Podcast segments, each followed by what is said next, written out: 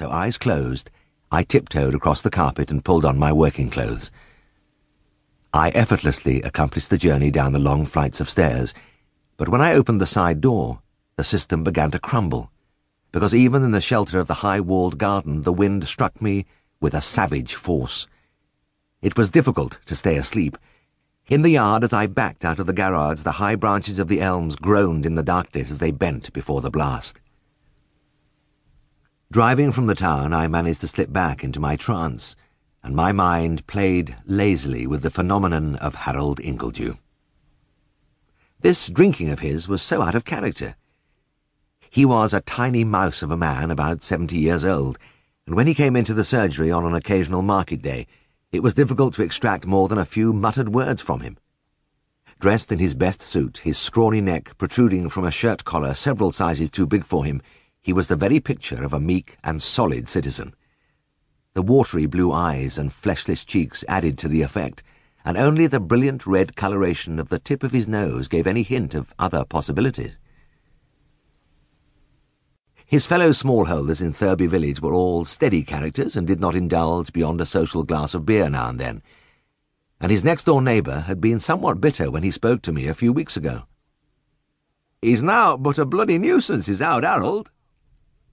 How do you mean?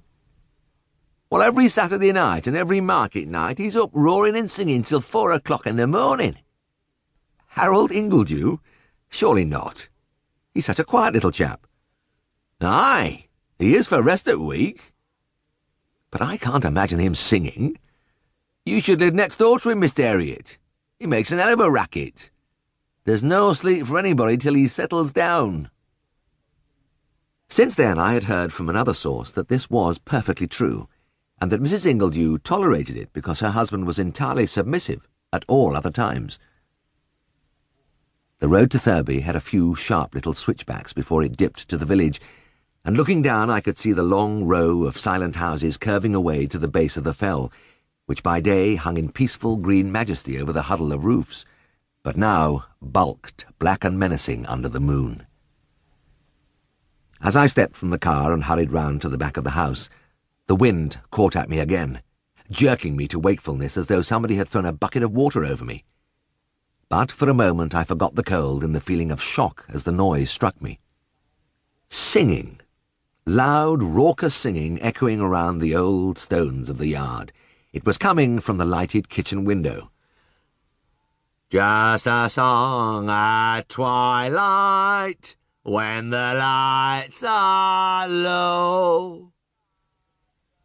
I looked inside and saw little Harold sitting with his stockinged feet extended towards the dying embers of the fire, while one hand clutched a bottle of brown ale. And the flickering shadows softly come and go. He was really letting it rip. Head back, mouth wide. I thumped on the kitchen door. Though the heart be weary, sad the day and long, replied Harold's reedy tenor, and I banged impatiently at the woodwork again.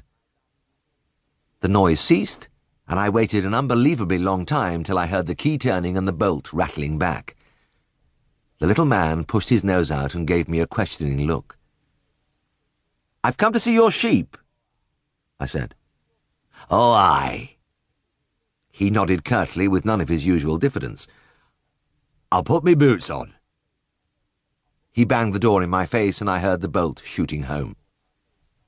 Taken aback as I was, I realized that he wasn't being deliberately rude.